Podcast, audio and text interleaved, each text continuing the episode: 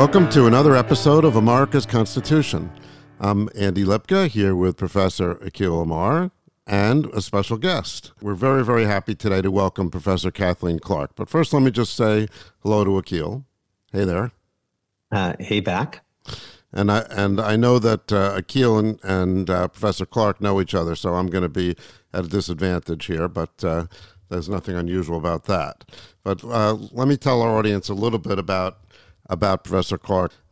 So she's professor of law at Washington University in St. Louis. She practices law in Washington, D.C., and her practice has a particular interest in topics that are dear to our heart these days, legal ethics, government ethics, laws of whistleblowing, and national security law. So she attended Yale College, where she very interestingly majored in physics and philosophy. And then later she earned her J.D. from the Yale Law School, and she clerked for Federal District Judge Harold Green. And her path since then has taken her to a variety of universities, including University of Michigan, Cornell, and then Utrecht, and the University of Economics and Law in Vietnam. This last is part of what's been a distinctly international flavor to her career. She learned Russian in the Soviet Union and Spanish in Guatemala. In Washington, D.C., she's served on the rules of a Professional Conduct Review Committee of the D.C. Bar. She was counsel to for the Senate Judiciary Committee. She wrote an ethics manual for District of Columbia employees and has written extensively in law journals and books, as well as popular media, including New York Times, Washington Post, The Hill, and many others. And she's quoted frequently and widely for everything from the Wall Street Journal and the National Review to Mother Jones and the aforementioned New York Times. So it's a real pleasure to welcome a true expert, Professor Kathleen Clark. Thanks, Andy. I'm really happy to be here with you and Akhil. I mean, since you mentioned me, that's my cue. Andy gave you the kind of objective introduction. I'm going to give something a little bit more subjective because Kathleen is one of my favorite students of all time. She's a former TA of mine, and she's a very modest person, but she's really the world's expert on the issues we're going to talk about. Andy briefly mentioned that she has a specialization not just in legal ethics, but in government ethics, and those aren't exactly the same thing. They overlap and reinforce. Andy, you and others have taught me various Yiddish words. As a mentor, I get to cavil about my star student, Kathleen. And I should say, actually, we just want to thank Kathleen because we reached out to her and immediately she reached back and said, sure, I'll do it. So thank you so much for being willing to share your expertise on these issues. Of course. Akhil, you've just given away something with the podcast because we talked about some ethics issues a few weeks ago about Justice Thomas, and then we said, "Oh well, let's get a real expert on." So, right. But since you said that Kathleen responded right away, that tells our audience that the fault is ours for delaying in contacting her. At that point. But anyway, it's great to have her here. And so, why do we want an expert in judicial ethics? Now as opposed to some other time? Well, I think it's pretty obvious to our audience that there's been a bit of a fire in the rear here, on these matters in the media. And so let me ask Professor Clark, is this our recent events actually, far different from the norm of what we see in the judiciary? Do we, in other words, there's been a lot of publicity about this possible problem or that possible problem. Is it just that, the particular justices that are involved here are of a particular political persuasion, or is it, or do we see this sort of thing all the time? We don't see this sort of thing all the time, in part because I would say that the Supreme Court is frankly the least ethical institution within the federal government.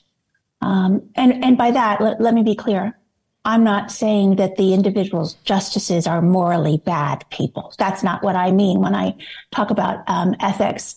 What I mean is, with regard to government ethics, there are sort of a set of standards and also procedures or protocols that are in place in the executive branch and in even the legislative branch that help ensure that officials abide by the substantive standards.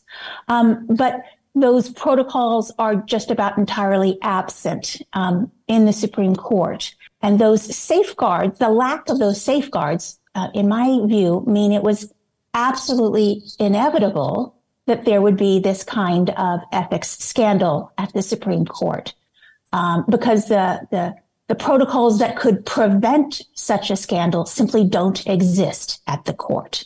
If I could just be a little bit more specific by the protocols and safeguards, what I mean is this. I don't mean like the substantive ethics standards. There's been talk about the need for an ethics code, and I wouldn't disagree that there needs to be an ethics code. But what there really needs to be at the Supreme Court is there needs to be a mechanisms for accountability when there are violations. And right now, there are barely any mechanisms for accountability, except, frankly, through the press, as we've seen. Mm-hmm. So what might first of all, why is it that there aren't these methods of accountability? You're describing a sort of a system of ethics that sounds weak in some sense. So how did it come to be that way? Was it always that way? Is this by design? Are there deep purposes behind such a weak formal system? We're relying on the informality of the press. So what's behind all this? Well, I think that one of the reasons that the Supreme Court has the weakest ethics within the federal government is that it is different from, say, other parts of the judiciary, right? And so, for instance, if a judge recuses from a case, there's another judge who can just kind of come in and substitute in and so on. And we don't have a bank of substitute Supreme Court justices who can fill in when there's a recusal. But more than that, in my book, there's frankly a kind of arrogance on the part of the court, essentially asserting that it doesn't need to have the same kind of accountability mechanisms that other parts of the federal government have. And so we saw a consequence of that last year when the court initiated an investigation of the leak in the Dobbs case, the abortion case. But the Supreme Court doesn't actually have, unlike the other two branches of government, the Supreme Court doesn't actually have sort of a built-in accountability or investigative capacity. It doesn't have an inspector general the way most agencies in the executive branch have an inspector general. And so, and then in addition to that, I think it was the sergeant at arms or the person who was given responsibility for this investigation, someone who, as I've read, doesn't actually have like a significant amount of experience in conducting investigations. The court martial, I believe. Thank you, court martial. The investigation didn't actually include interviews with the justices themselves. They interviewed dozens and dozens of court personnel, but not the justices. Again, sort of exempting themselves from standard issue accountability mechanisms. Nobody likes being held accountable, right? So it's completely human. It's not surprising that the justices wouldn't want to subject themselves to accountability mechanisms. But perhaps with the sort of cascading ethics scandals, that may come to an end, perhaps. Hey, Kathleen, on that, I think, and I'm not an expert and you are, I think I read somewhere that the person doing the investigation, she's actually a graduate of University of Illinois College of Law. I know just because my brother's dean there. I think she said she talked to all the justices, but there were different rules of engagement with the justices than, let's say, with the law clerks and staff. I mean, maybe some were under oath and others weren't, or some were formal interviews and others were different. But I think she said she talked to all the justices, but they were just sort of under very different protocols and procedures. Is my recollection wrong on that? And it very well could be. No, Akhil, you're right. So when the initial investigation report came out, there was no mention of whether or not the investigators spoke with the justices. Then I believe it was the following day or two afterwards, there was a sort of a supplemental disclosure that there had indeed been, I think the word was conversations with the justices. But what my understanding is that, as you say, the rules of engagement were completely different, and we have no visibility into what the nature of those conversations were, because those conversations could have been her briefing the justices on the progress of the investigation. Right. Yeah. In fact, Justice Alito, interrogating them. Right. In fact, Justice Alito was quoted recently as saying that he believes he knows the identity of the leaker, but doesn't know it to a degree of certainty that would allow him to say who it is. But that suggests that he's been maybe briefed or something. He received information in some manner, so to make that statement. So if I could can I just stick with the Dobbs investigation? Course. So I just think that's a perfect and very recent example of what happens when you lack accountability mechanisms. You end up with an investigation that is really a sham. It's a joke. It wouldn't be taken seriously. As I say, perhaps the public and maybe Congress will have had enough of this approach to ethics. And just on that particular issue, I'm a friend of the court. And I'm a friend of many of the justices, as our audience knows, which is one of the reasons, Kathleen, I wanted to bring you in, because, I'm kind of compromised in a way, because I like these people as individuals. And I like some of the senators as individuals. So you're saying she doesn't like them? No. I'm just saying I had to sort of disclose to the audience that I have. But I don't do this as a scholar, legal ethics and government ethics and judicial ethics. I only know it on the side. So I wanted to bring a real expert in. And I know right now people are talking about things different than just the Dobbs leak, which is a year ago in the rearview mirror. But I'm glad Kathleen started with the Dobbs leak, because it's not about Justice X or Justice Y. It's about the court more generally. And I just want to say, I think the court itself was very ill-served by the way in which that investigation proceeded and concluded, or actually failed to conclude, just kind of ended with a kind of a fizzle. Because the justices and the court should want to get to the bottom of this. And they didn't get to the bottom of it, or at least in a way that they could share with the rest of us. And I don't think the court was served by that. And I say that as a friend of the court. They were so worried, perhaps, about losing control by having someone from the outside, open the box and look in with great care, that they ended up, I would say, hurting the court itself. Yeah, I think that you could put yourself in the person of one of the justices, and you could say, well, of the people that could possibly have leaked the draft, the justices are on that list, and so. They presume. Let's assume for a moment that none of them did. Then you would want to be exonerated. Given yes. that you're on the list. So right. so by being Please interviewed under oath, that's exactly. Put me under oath. Right. I want to be put under oath because I didn't do it, and I don't think any of my colleagues did, and I volunteered to be put under oath. You might think. Mm-hmm. If I could, I want to draw an analogy or a comparison. It may seem like ancient history, but in the early 1990s, 1991, when Clarence Thomas had been nominated to be on the Supreme Court, the first set of hearings for his nomination, I believe, were in September of 1991. And then after those first set of hearings, which were sort of standard issue Supreme Court nomination hearings, there was a leak of an allegation that Clarence Thomas had engaged in sexual harassment of one of his subordinates, Anita Hill. Then there was a second set of hearings that kind of, I think, transfixed the nation, I think. Now, full disclosure, I was actually a staffer at the Senate Judiciary Committee at the time, which is why this is so clear to me. But in any case, after, Thomas was confirmed, the Senate authorized, I believe, a special counsel to investigate the leak, to try to find out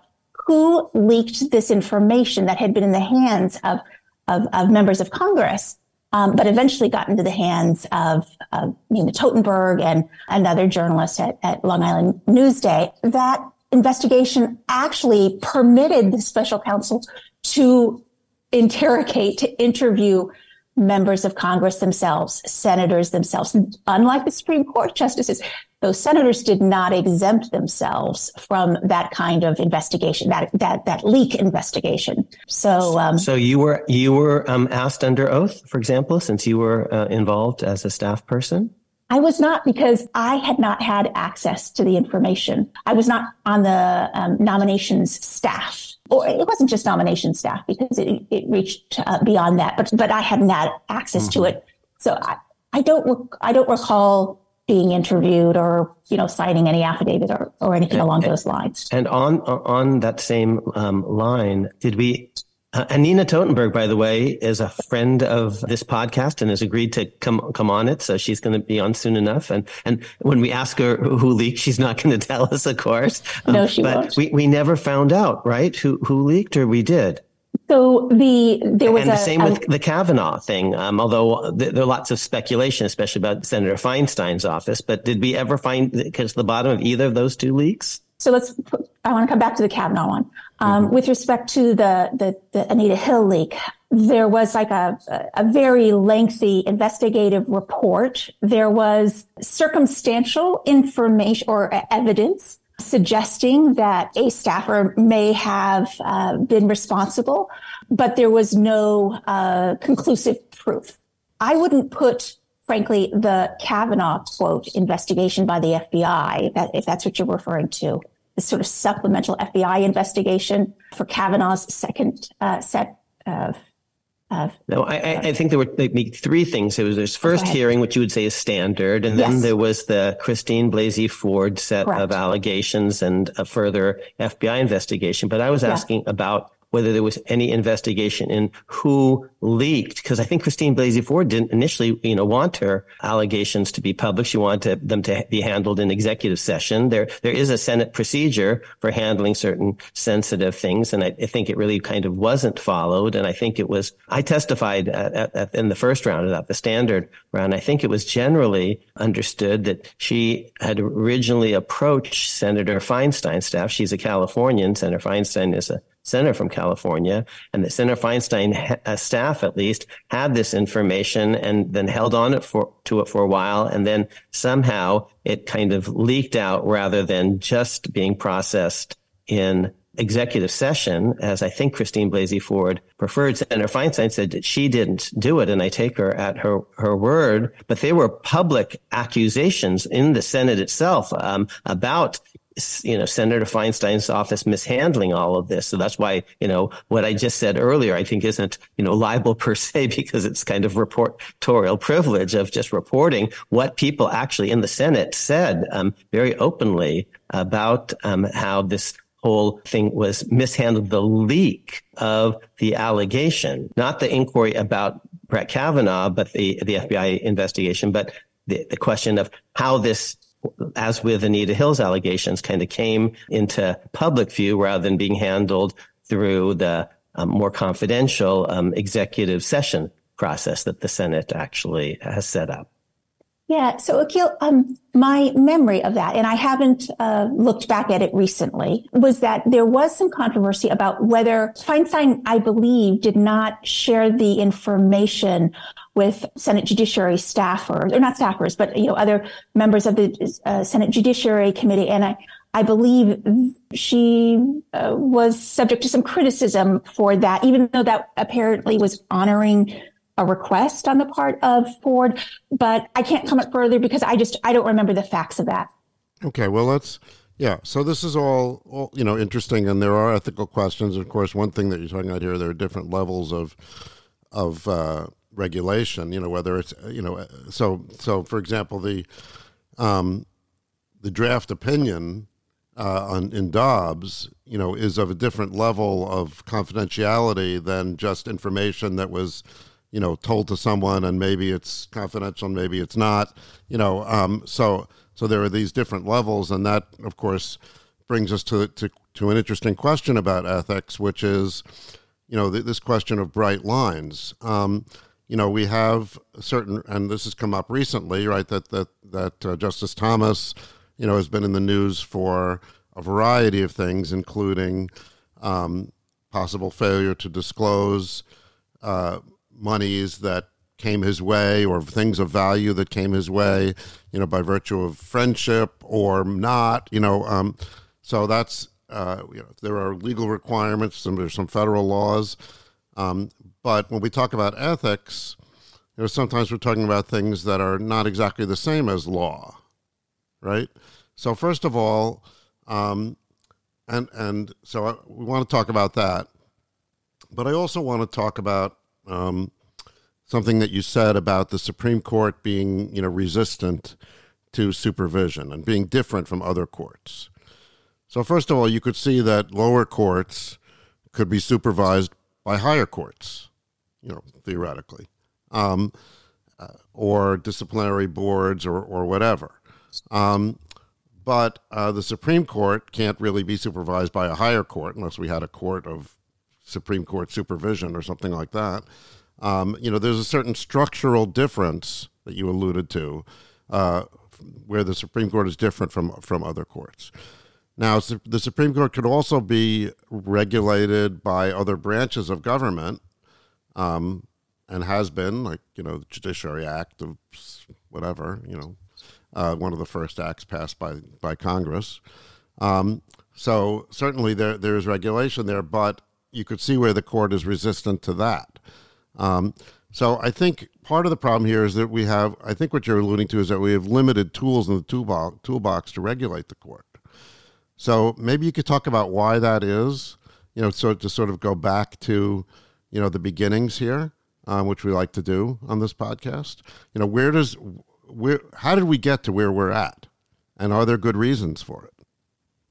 Okay, so one of the issues that I know that you wanted to cover today is, you know, what are the sources of judicial ethics? And I would, first of all, divide ethics restrictions into sort of substantive restrictions and then disclosure standards. Okay, so let's talk first about sort of substantive ethics restrictions, substantive judicial ethics restrictions. One set of standards that I think fits into that category are standards that require recusal under certain circumstances. So where do we find recusal standards? Well, one of the places we find a recusal standard is in the Constitution itself, in the very general language of the Due Process Clause of the Constitution. And the Supreme Court has issued a number of opinions relatively recently identifying circumstances where a judge or, you know, for that matter, a justice must recuse, is prohibited from participating in a matter. Why does that happen? It happens when the judge has a bias, when it's unlikely that the judge will be able to be neutral in considering the case, and that might be because of receiving massive campaign contributions. If it's an elected judge, it might be because the judge has previously been involved in the case, say at a lower level or as a prosecutor or as a participant in some way. So those are just two examples of where the Supreme Court has said a judge, as a matter of due process, constitutional law, has to recuse. Okay.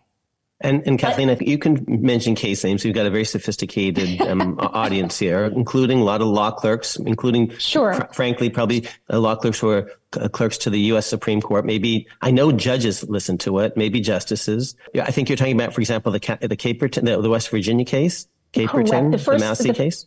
Right. The Caperton case had to do with massive campaign contributions to, I believe, a justice on the West Virginia Supreme Court. And the Supreme Court, U.S. Supreme Court, I believe, said that under those circumstances, that particular justice had to recuse from a case involving that donor or his company. Yeah. Right. And let me just mention one other one, since you mentioned due process. This is actually how I begin America's Unwritten Constitution. And our audience will note we're 10 minutes into the podcast and I haven't yet plugged anything, a book, but now I have. Okay. In this 2012 book, America's Unwritten Constitution, I begin with the following question, which was, not the most pressing substantive question in the world, but was theoretically, to me, fascinating. I asked, who presides at the vice president's impeachment trial? Were the vice president ever to be impeached? And my answer is, it can't be the vice president, because no person can be a judge in her, his own case.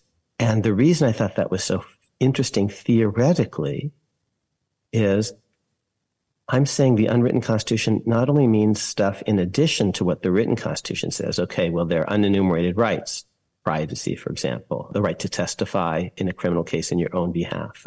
Lots of unenumerated rights that go beyond what the text says. But here, the unwritten Constitution arguably goes against what the written Constitution seems to say at face value, because the written Constitution says Senate tries all impeachments. The vice president presides over the Senate. There are a couple of exceptions. The vice president doesn't preside when the president's being impeached. The chief justice does. The vice president doesn't preside when she or he isn't there, the president pro tem. But those exceptions aren't applicable. This isn't a presidential impeachment. And the vice president is there and says, oh, I would like the gavel, please. And so I said, but you can't give him the gavel because no person can be a judge in their own case. And then you can say, well, Akhil, you just made all that up. And I said, actually, let's look with care at the Chief Justice Clause. So why does the Chief Justice preside in presidential impeachments? And my claim was that's actually a recusal rule, because if the Chief Justice didn't preside, who would ordinarily be the presiding officer?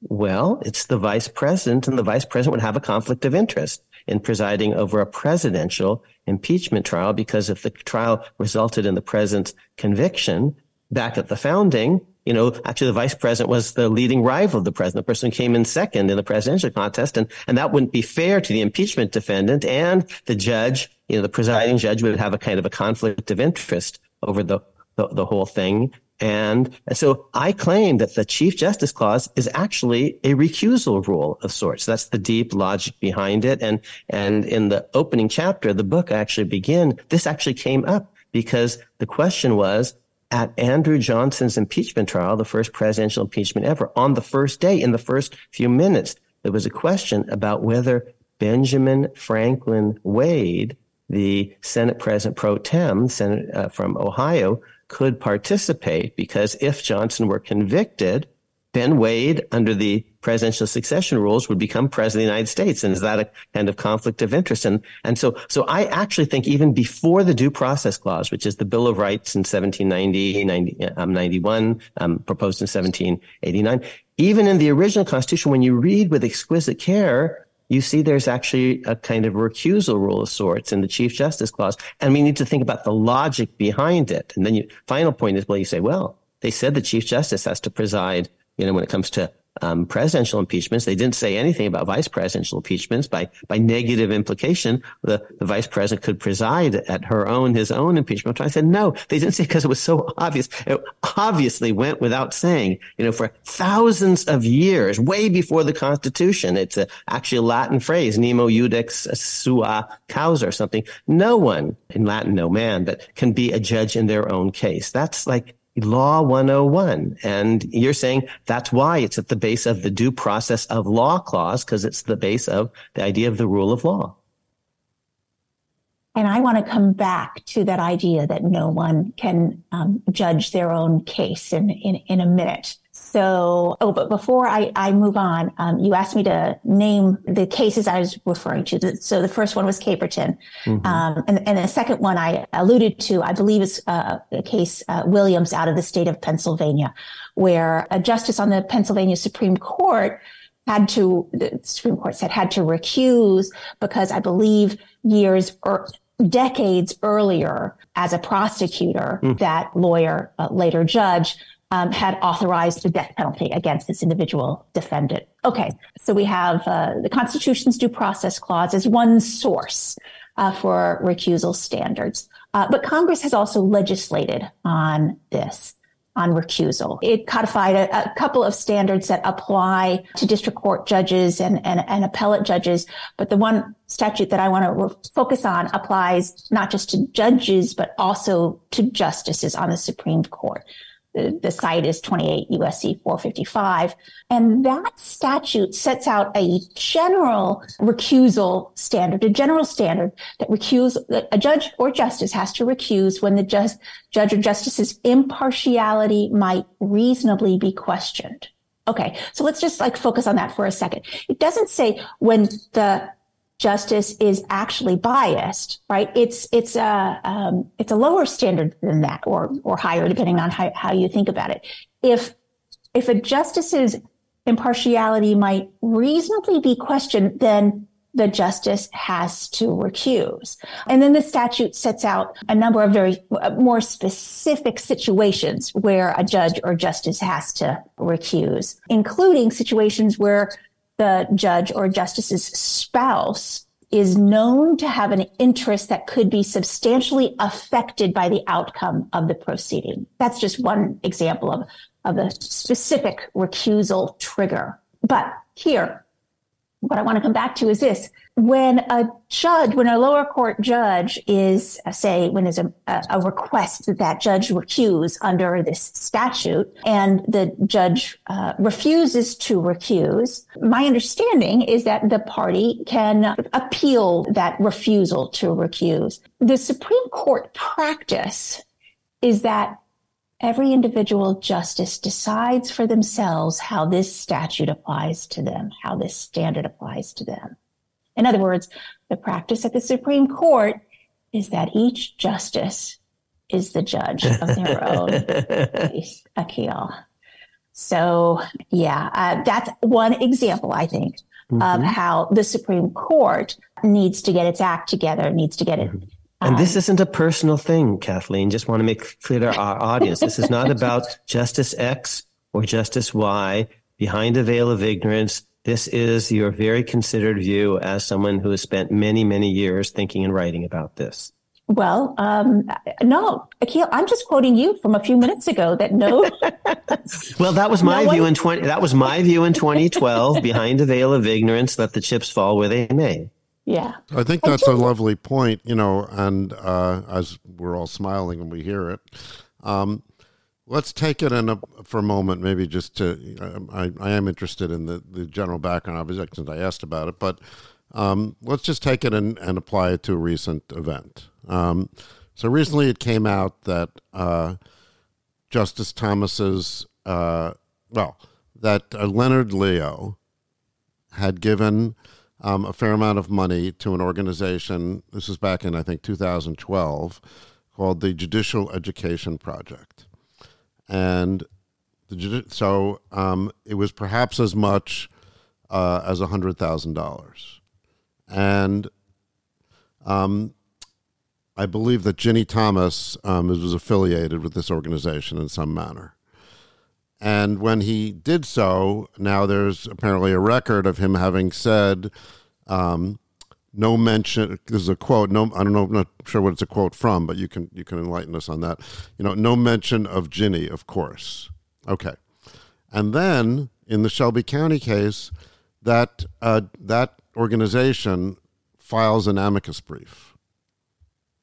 Okay. So, and now, is that, an adequate grounds for Justice Thomas to, have recusal of himself in that case, number one. And number two, when we're talking about people being judges in their own case, we have Leonard Leo making a judgment on his own, right? He's hiding the fact that, that he doesn't want any mention of Ginni Thomas. He says so. So that, and what he says when he's asked, why did you want to keep her name off the paperwork? He says, knowing how disrespectful, malicious, and gossipy people can be, I have always tried to protect the privacy of Justice Thomas and Ginni.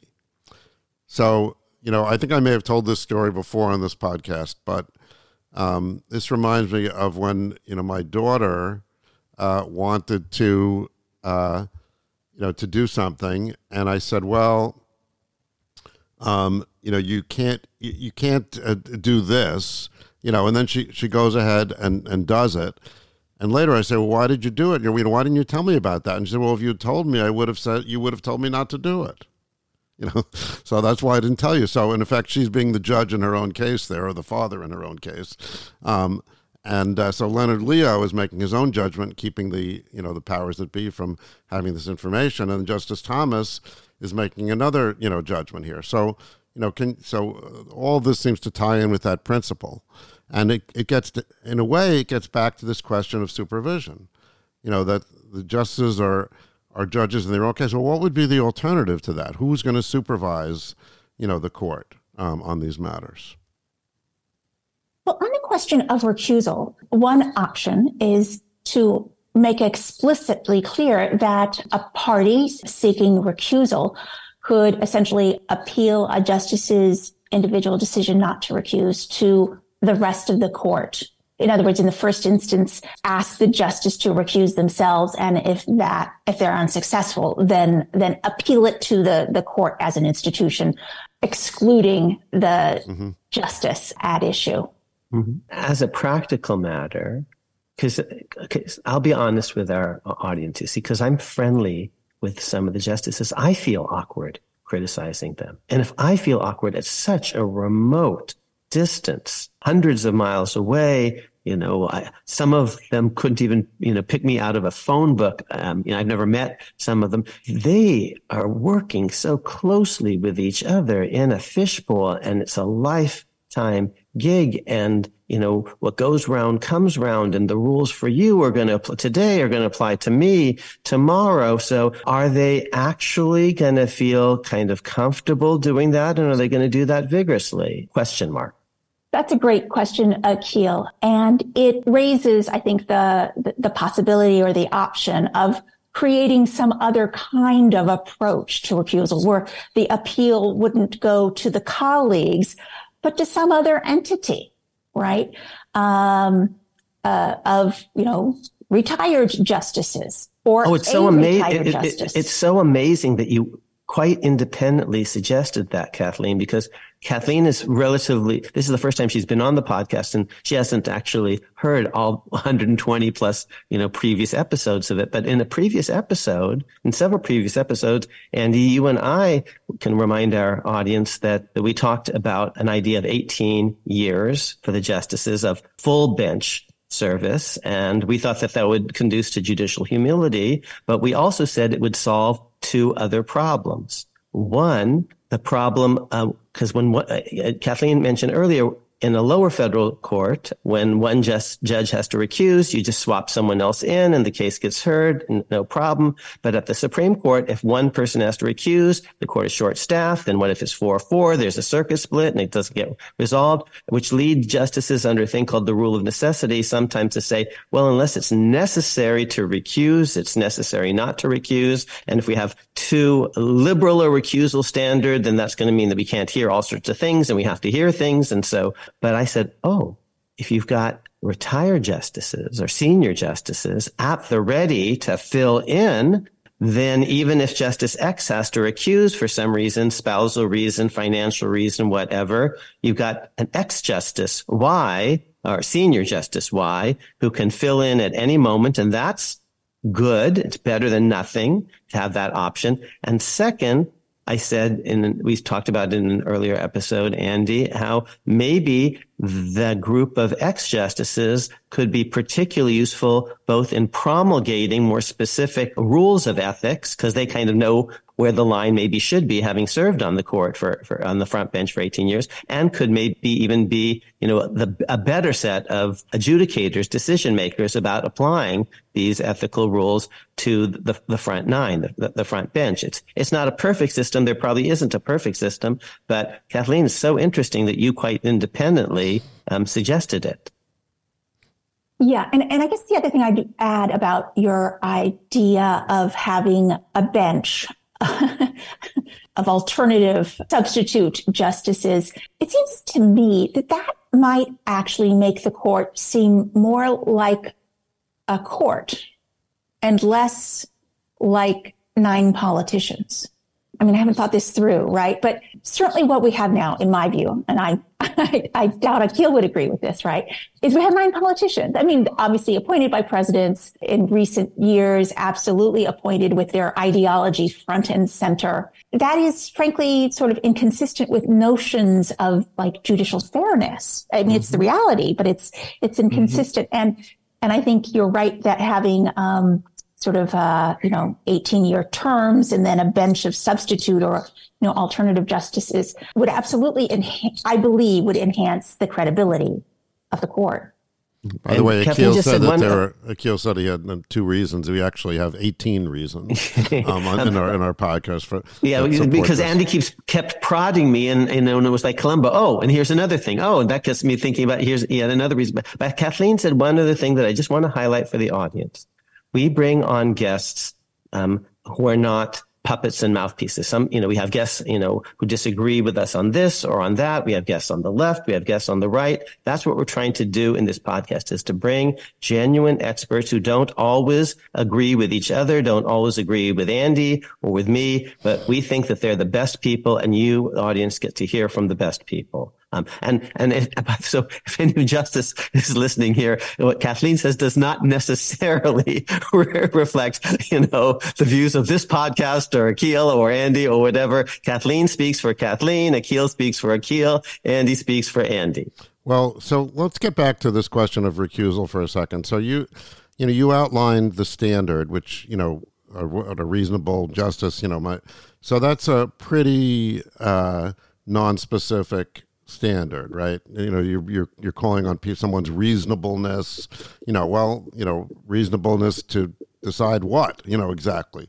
How close is too close a relationship? Where's the line? And that sort of thing. And if you're going to appoint something, whether it's an independent board or whatever, to decide, or the other justices, they're going to have to apply some standard. Right now, this is, especially if they're going to say to them, you have to recuse because of X, it's not going to be that satisfactory for them to say, well, it feels wrong, so therefore you have to recuse. So they're probably going to want to appoint to some specific, criteria or something like that. So let me just push back, though, on, not that I'm opposed to it personally, but just in terms of trying to come up with arguments, the idea that more specific recusal standards would be a good thing, because I could envision a scenario where a litigant, or let's say a litigation organization like the NAACP or something like that, tries to find the right case. Well, part of the right case might be to have a litigant that would cause the recusal of a justice that is, has a position adverse to the desired outcome. So that you have people structuring, the cases to get justices off the court. Now, of course, if we had this bench of justices, that would help to address that, especially if you didn't know who was going to, like if they put them in a hat and picked one out, at the time, or so, rather than just take the most senior or something like that. That seems to me an argument on the other side of having, firmer recusal standards. So could you comment on that? I could, yeah. So Initially, I focused on one clause in the recusal statute that is, one could say, rather vague, right? A justice has to recuse if the justice's impartiality might reasonably be questioned. But that same statute has other clauses that are more specific, other recusal standards that are much more specific than that. So, for instance, I believe if the justice has a financial interest in one of the parties, then the justice has to recuse, the judge or justice. Let me just flag here. This is a clear standard, and in too many times it's honored in the breach, as a Wall Street Journal series of articles from a year or two ago demonstrated, not just at the Supreme Court, but at lower courts as well, that the procedures that lower courts had in place, as well as at the Supreme Court, for preventing a judge or justice from sitting on a case where they actually had a financial interest, that those procedures were inadequate, because I believe the Wall Street Journal identified dozens of instances of judges and justices violating that recusal standard. So it absolutely is the case that there are more specific recusal rules within this statute. And one of the standards that came up about a year ago or so is this. The judge or justice has to recuse if the judge or the judge's spouse or the justice's spouse is known by the judge to have an interest that could be substantially affected by the outcome of the proceeding. So that's not necessarily the same as having a financial interest, right? And this particular provision was in the news about a year or so ago when Justice Thomas refused to recuse in some January 6th cases that came before the court. And there were at least some commentary that he should have recused from those January 6 cases because his spouse, Ginni Thomas, arguably had an interest that could be substantially affected by the outcome of the proceeding, of these January 6 proceedings. Anyway, I'm not going to make that argument here, but I just wanted to flag that even some of the more specific standards, it may not be, obvious from far away exactly how they would apply. So, well, you say you're not going to get into that case, too specifically, but actually I'm interested in how you, as an expert, approach these things specifically.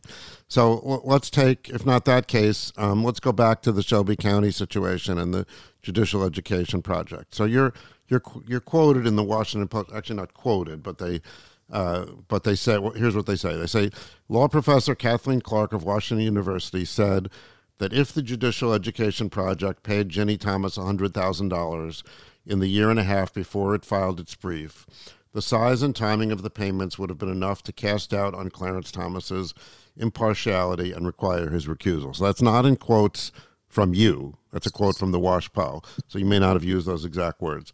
But at any rate, so if that fairly represents, your conclusion there, could you take us back to your analysis of the facts in this case and how you approached it as an expert and to come up with this conclusion? Yeah. So what I'm relying on there is the general standard, the whether or not the justice's impartiality might reasonably be questioned. And so my understanding is that right in the year and a half before this amicus brief was filed in that case, this particular non-government organization that eventually filed the brief paid Ginni Thomas, what was the figure? About $100,000? Yeah, allegedly. There was a $20,000 payment, and then there were $80,000 in other payments. The payments where he was quoted as saying, no mention of Ginni, was a $20,000 payment, but there were $80,000 in other similar payments. Yeah. I want to be clear, it's not a party that paid Ginni Thomas, right? It wasn't, Shelby County itself, right? Instead of it's an amicus, a friend of the court. It seemed to me that seems like a substantial amount of money, right? And to receive that amount of money so close in time to this particular case, I think it's reasonable to question the justice's impartiality.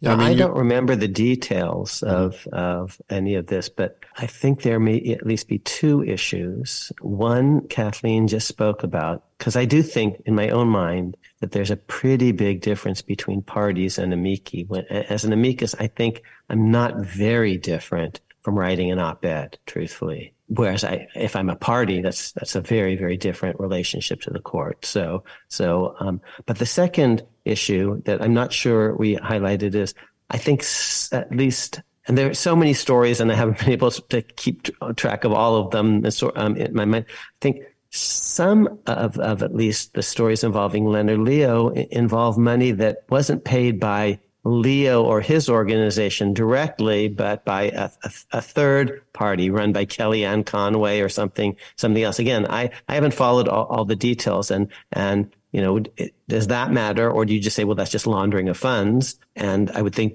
you know, there would need to be some proof of a certain thing. And then finally, just I do mention, of course, giving everyone the benefit of the doubt. We'd also need to know not just what the facts are, but what Justice Thomas knew the facts to be at a certain point. Because truthfully, I don't always mention every single thing to my wife, you know, and not because I have stuff to hide, I hasten to add, but just, you know, that it's a busy life, and she may not always mention stuff to me. Well, Akhil, let me interrupt you, and since it'd be better to proceed based on the facts. So since you say Yes. You're not sure, so here's Let me read from now they could be wrong, but here's what it says in the Washington Post article. Great.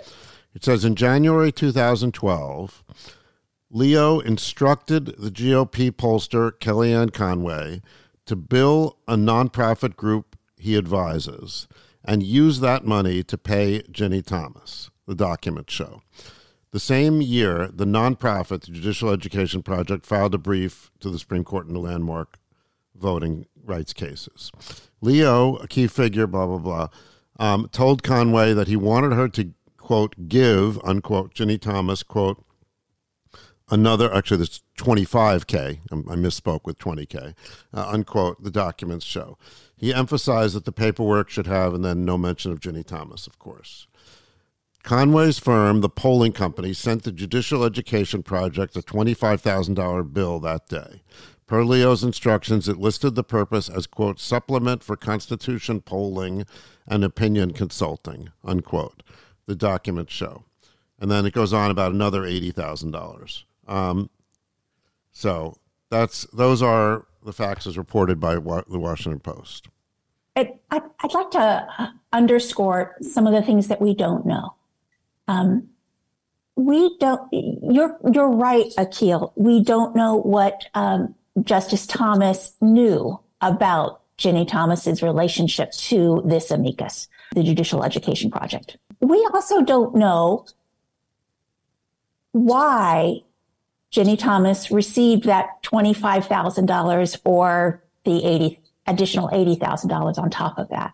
We don't know what services she provided. We don't know whether the term used was give her another 25, right? That's what the quote was, I believe, right, Andy? Yes. And, you know, that doesn't necessarily mean it was a gift, right? But we simply do not know why the Judicial Education Project was paying her.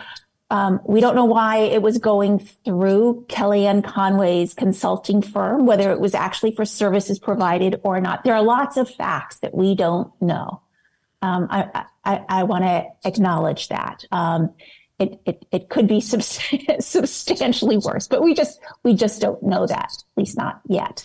But I guess the question is, given what we do know, Yeah. Do we know enough you did offer an opinion, but, you know, what is the logic from the facts that we do know to your opinion? What is the logic chain there? So it's that there is a financial relationship between this amicus and the justice's spouse. In my book, it's considerably worse that we didn't know that there was an effort to frankly hide the financial relationship between this organization and Ginni Thomas.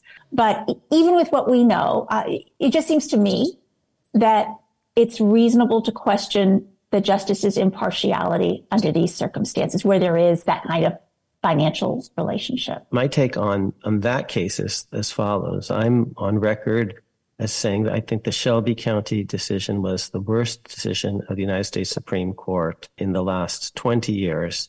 And the only one in the era that compares with it is the even worse decision in Bush versus Gore. And my friend Clarence Thomas was actually, I think, on the wrong side of both of those. And I'm on record as saying that. And I'm very harshly critical of Bush versus Gore, as our audience knows, having heard all of our ISL episodes. And I think Shelby County was horrible on the merits. The framers of the Reconstruction amendments meant to give Congress very broad power to protect voting rights and civil rights and other rights of African Americans, on my view, from an originalist perspective. I do more sharply, I think, than Kathleen, I do distinguish between amicus amici and parties. And I don't really think that my amicus brief with Steve Calabresi and Vic Amar, and Steve is connected to, but does not speak for, the Federalist Society, and Leonard Leo is connected to the Federalist Society in interesting ways and has all sorts of other things going on.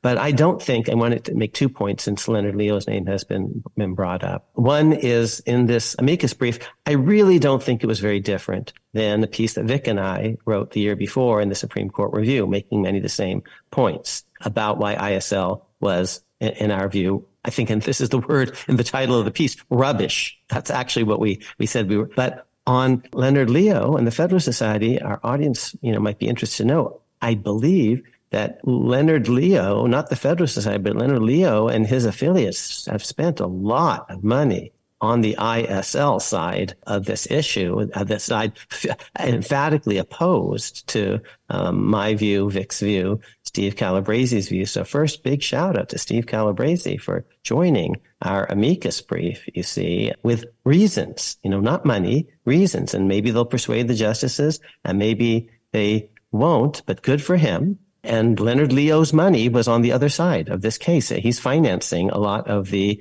litigation on the other side in more direct ways, I believe. But I do sharply distinguish between amici and parties. I'm more like a scholar. You're right to distinguish because there are any number of ways that they're different. But let me come back to the did you say that you filed an amicus? I did formally file. And there were rules for formally filing. And Andy will tell you, it could be only a certain number of words. And oh my gosh, just because I'm so long winded, just getting down to the word count and representing that we didn't get money from any other group. And finally, there were all sorts of rules that Vic, who was the formal lawyer in the case, and he's a member of the bar, and he had to make certain representations. And I promise you, he was very fierce. He said, listen, brother dear, I'm an officer of the court. I have to make absolutely sure that everything I say is, correct and proper. And that's not true in an op-ed. It is true when you file an amicus brief. So there are some differences, important differences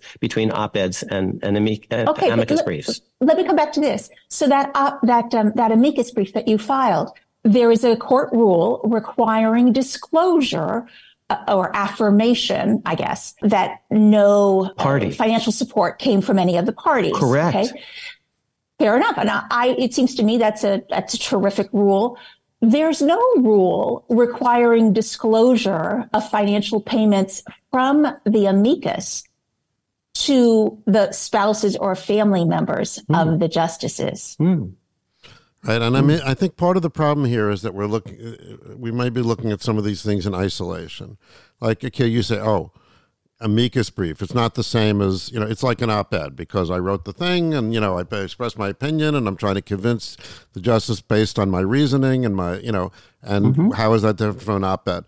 Well, or law review article. So this is longer. Yeah. But here's a difference. Okay. I pay you, I give your wife a lot, you're a justice. I give your wife a lot of money. But I'm not talking to you about the case. I know.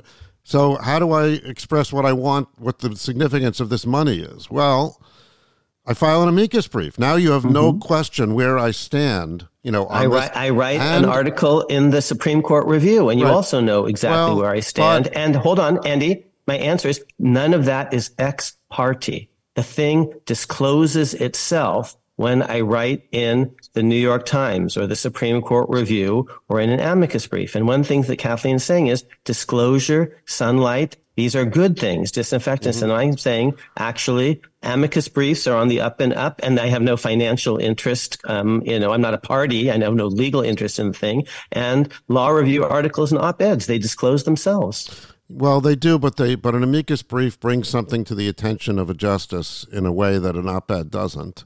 Because it's put right in front of them, Yeah, although the audience should know, I wrote a piece in Slate after the oral argument in the Obamacare case And it actually, begins by saying, may it please the court. I'm writing this as if it were an amicus brief, because I think actually certain things weren't said at oral argument that need to be said. And I'm going to say them here. As I said, I actually don't think that was so different than having filed a formal amicus brief, which I should have if I had just gotten my act together. But, I didn't do it in time. Yeah, that's fine. Let me share this for just one moment. So, Akhil, I want to come back to this amicus brief that you filed with your brother and others.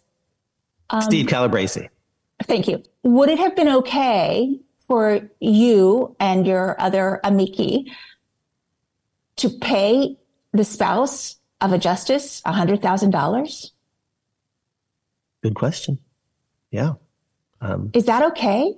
And if you did, would that undermine the public confidence in the impartiality of the justice? My honest, so this is why we have this, podcast. The audience is hearing, the arguments back and forth. My own view is it honestly wouldn't, I would say it's much, much more similar to the question of whether that would be true if I didn't file an amicus brief, but just wrote an article on the same thing, which I did with Vic in the Supreme Court review. And major portions of the brief are just taken from the article. And it wouldn't be actually that different if I, wrote a book or wrote an op-ed on this. In a certain small world of lawyering and government, I suppose people, I don't do this because I'm just a professor and I don't have that kind of money to throw around. My name is not Leonard Leo.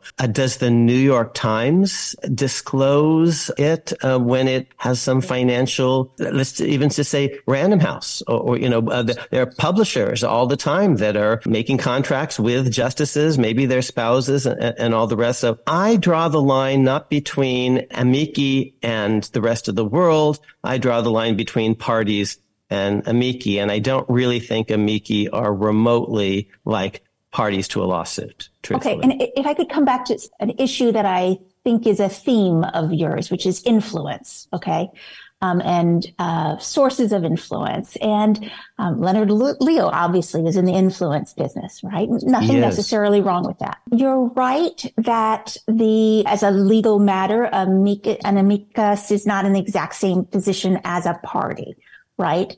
And what I want to acknowledge or assert is that it sure looks like it might be the case that part of the influence efforts of someone like Leonard Leo is not limited to amicus briefs and op-eds and placing judges on courts, but that it includes giving $25,000 to a justice's spouse.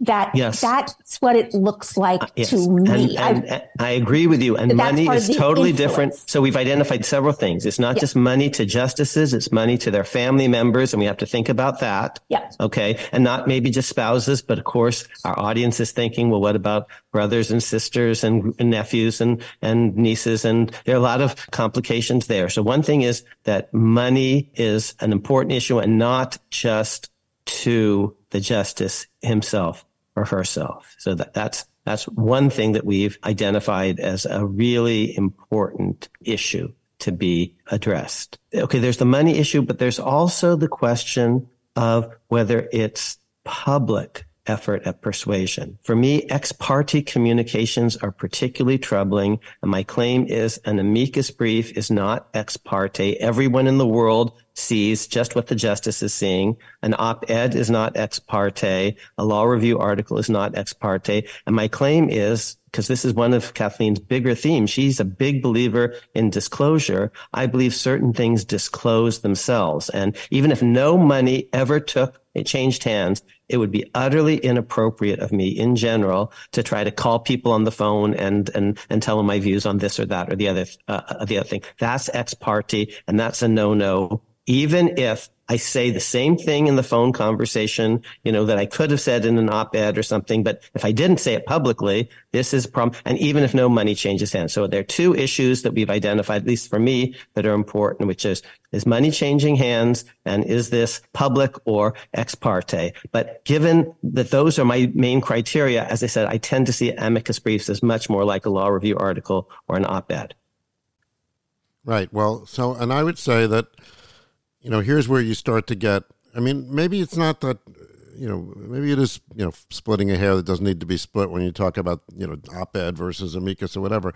But when you're trying to influence through your words, as, you know, as Kathleen just said, that's one thing. But when you're pouring, you know, lighter fluid on it in the form of money, so now you're trying to call attention to the words. You're trying to also perhaps, you know, say that there are other reasons that you should follow these words, even if you don't agree with the ideas that are expressed there, you know, and so forth. So this is this question of things, you know, building on each other. So I would say that when we're talking about things building on each other, I'm also interested in Kathleen's take on the fact that we have now a number of different incidents recently about the same justice, you know, that are, you know, that have ethical implications. So to what extent do you start to say, well, there was this and there was this and there was this, and now this is a more of a problem than looking at them individually, especially when there's no like real like, you know, prosecution going on here where you have.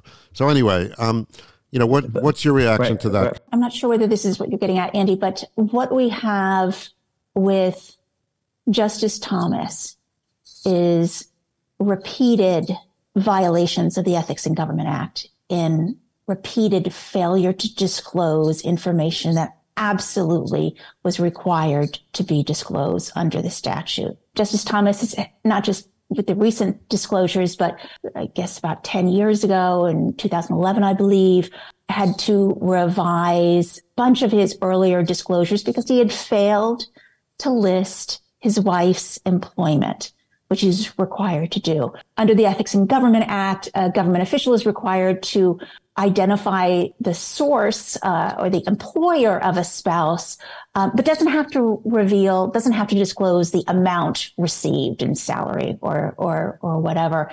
And Justice Thomas failed to disclose his wife's employment. And then more recently, of course, then I believe he also failed to disclose certain gifts. I'm not sure whether it was gifts of travel from back in like maybe 2012, 2013. But then, of course, most recently, there have been a series of revelations that I think you alluded to earlier of really lavish gifts of travel by a Republican sort of megadona, Harlan Crow, that he failed to disclose, and also failure to disclose Harlan Crow's payment for the tuition of his Thomas's grandnephew, for whom Thomas became the guardian.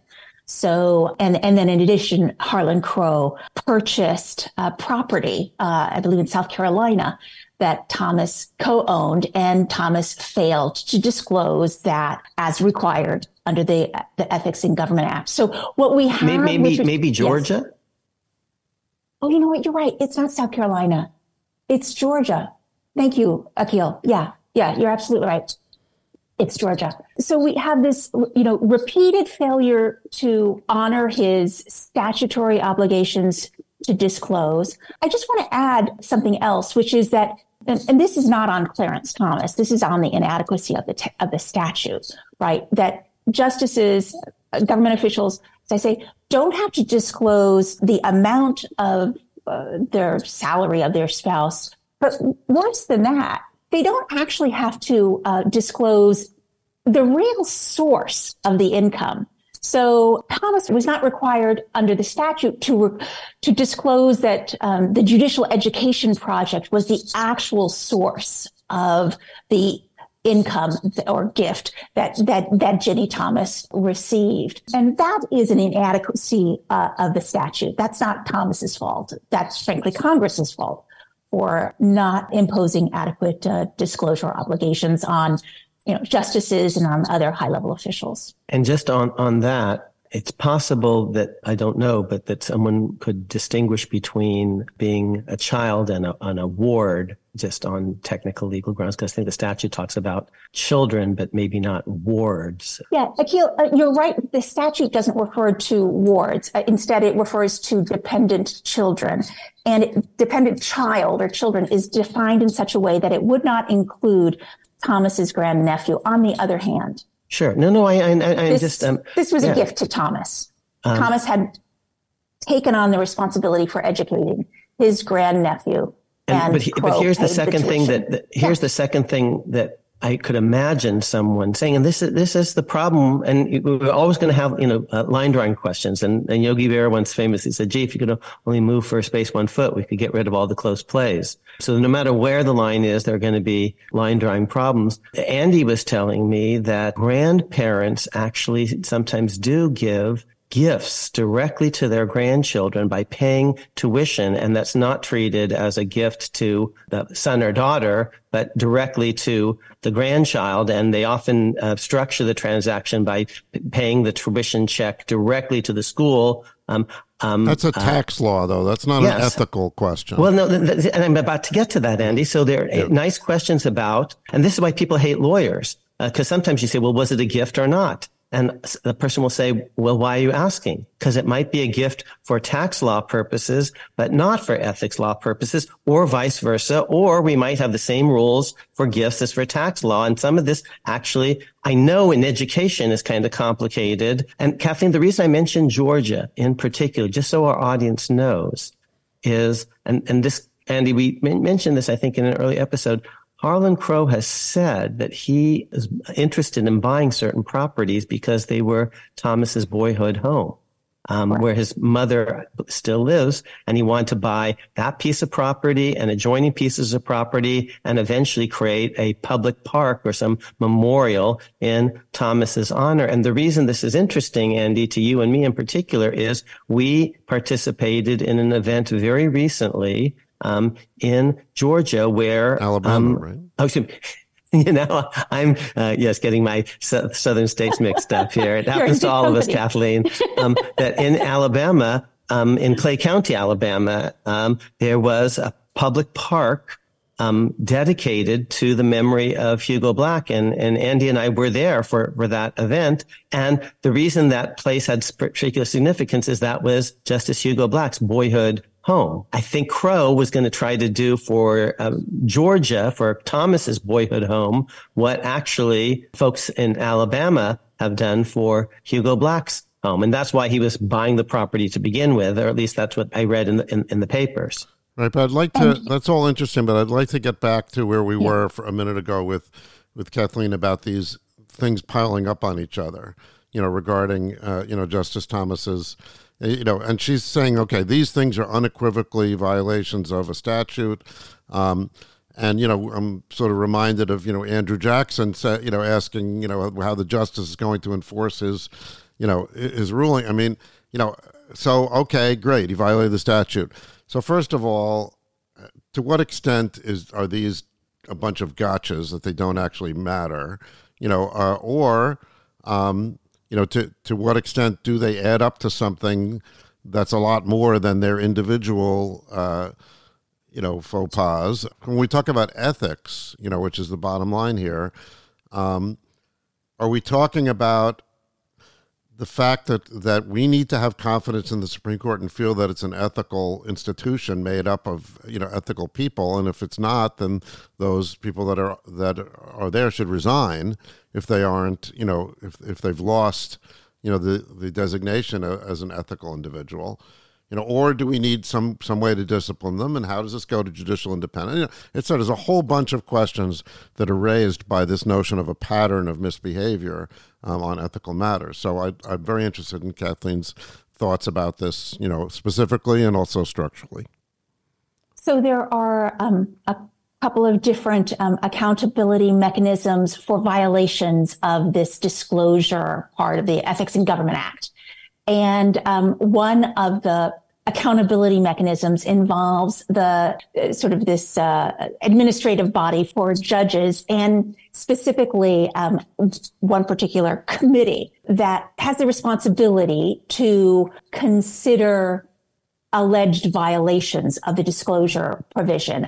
And my understanding is that back in around 2011 or so, when a non-government group pointed out that Justice Thomas had violated the act, that this allegation was sent to the committee, but then essentially died there. And that procedure for evaluating his alleged misconduct didn't go anywhere. I believe that there was actually a a recent article, maybe in the Washington Post, about Judge Wolf from Massachusetts expressing concern about the failure to follow up on the allegations against Justice Thomas back in 2011. In addition to that procedure, which, again, I think has been invoked with regard to the most recent disclosure violations or allegations, the Ethics in Government Act sets out both civil and possible criminal penalties for knowing and willful violations. So the idea is we all make mistakes, and if someone makes a mistake on their form, that's not necessarily criminal.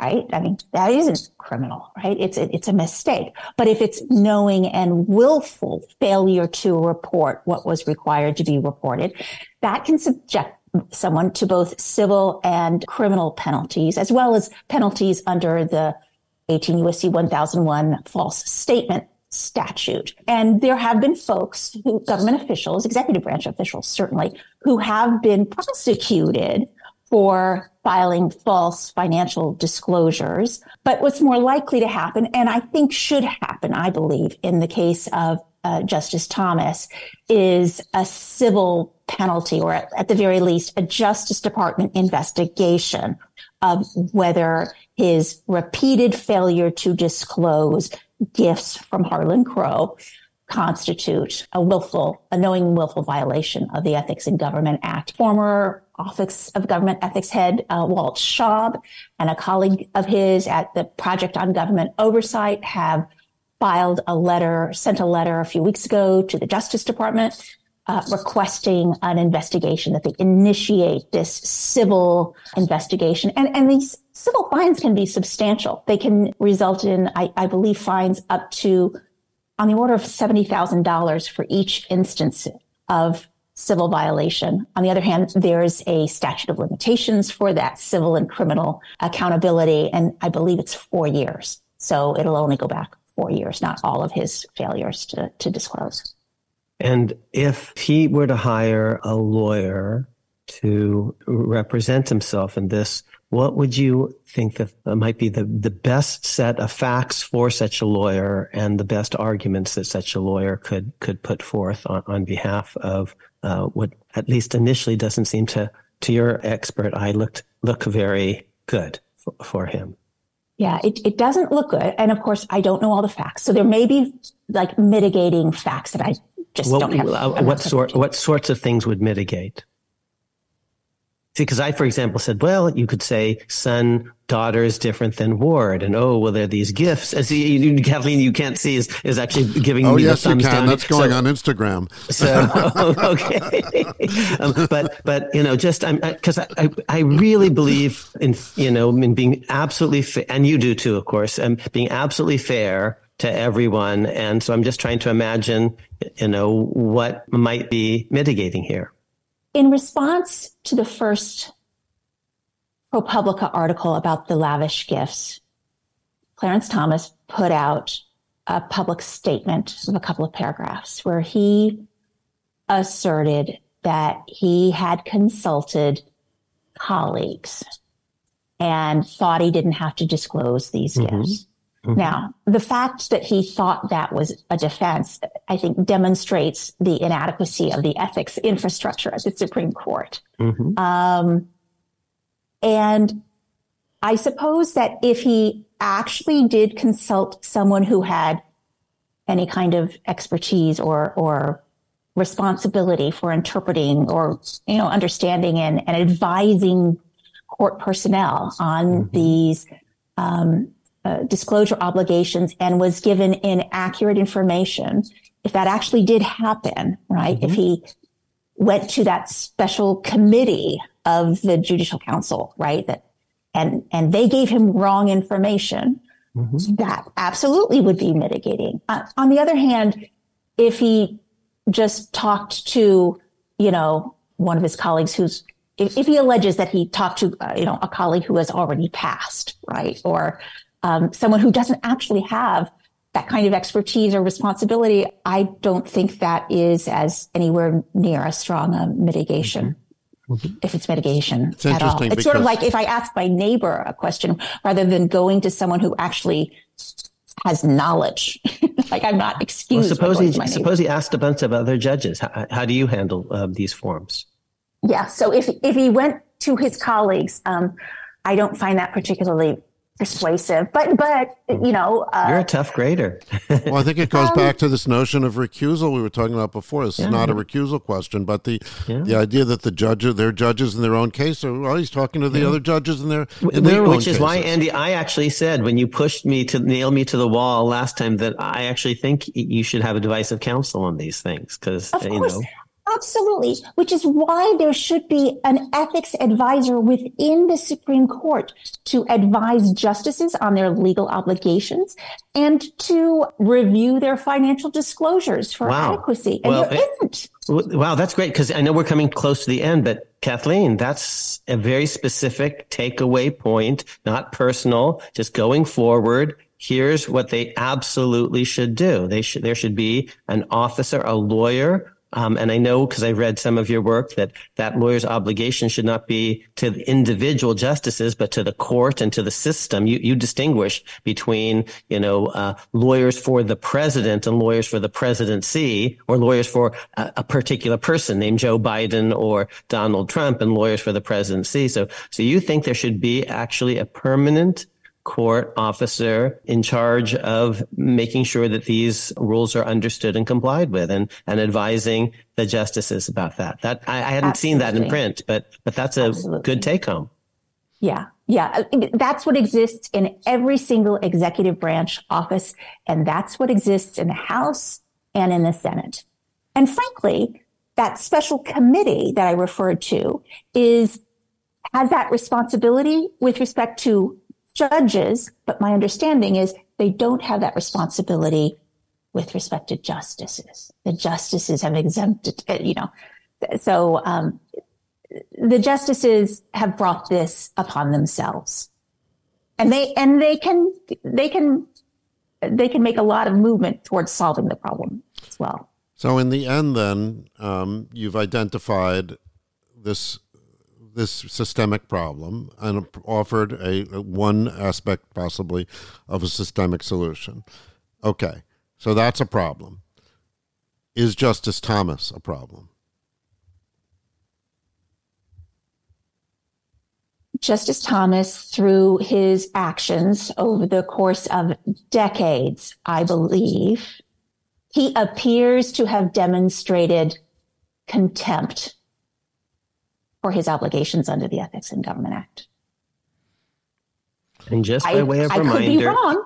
Hopefully, I'm wrong. But so you've held him in contempt. What I have and just by way of reminder, this is an honest podcast. Each of us speaks for himself, herself, and Andy wanted to bring a harsh critic, at least you know in the press accounts, and a genuine expert to explain her views and the reasons behind them, because we think you, the audience, are entitled to hear the best arguments on all sides. And I've confessed on multiple occasions two things which remain true, that I'm not an expert on this area. I'm learning stuff about these statutes that I didn't know an hour and a half ago. And audience members, that may be true for you. So I'm not an expert. That was true an hour and a half ago. That's true at the end of this podcast. Although I know a lot more, I understand a lot more than I did before. And I'm kind of quasi-recused on this, candidly. And I'm being honest just because I actually a friend. I consider myself a friend, and so I should recuse myself because you can't really sometimes be a judge, not just in your own case, but in the case of your friends. You're going to be biased in their favor. This is a problem. I thought that that in the future, if I ever had a problem, I'd rely on the saying, "I'd rather know the judge than the law." Anyway, you know, this seems like a very appropriate time to pause. A word I've chosen carefully because I'm hoping that we can ask Professor Clark, you know, to return at a future time, because I know we've not heard the end of all this. So I'm hoping that we can follow up with you in the future. And, of course. Thank you. So I think our audience was really privileged today. I know we were, and I think that we got to a lot of. I mean, it's a big topic. As Professor Clark will attest, I sent her 500 hours worth of questions that we would discuss. So, but yet I think, audience, you've been enlightened and gotten some perspective. And of course, we welcome your questions. You can submit through the website. But thank you so much, Professor Clark, and hope to speak to you again in the future. Thank you so much. This was really fun. I enjoyed it. Thank you. Thanks, Tim. You take care. Bye bye.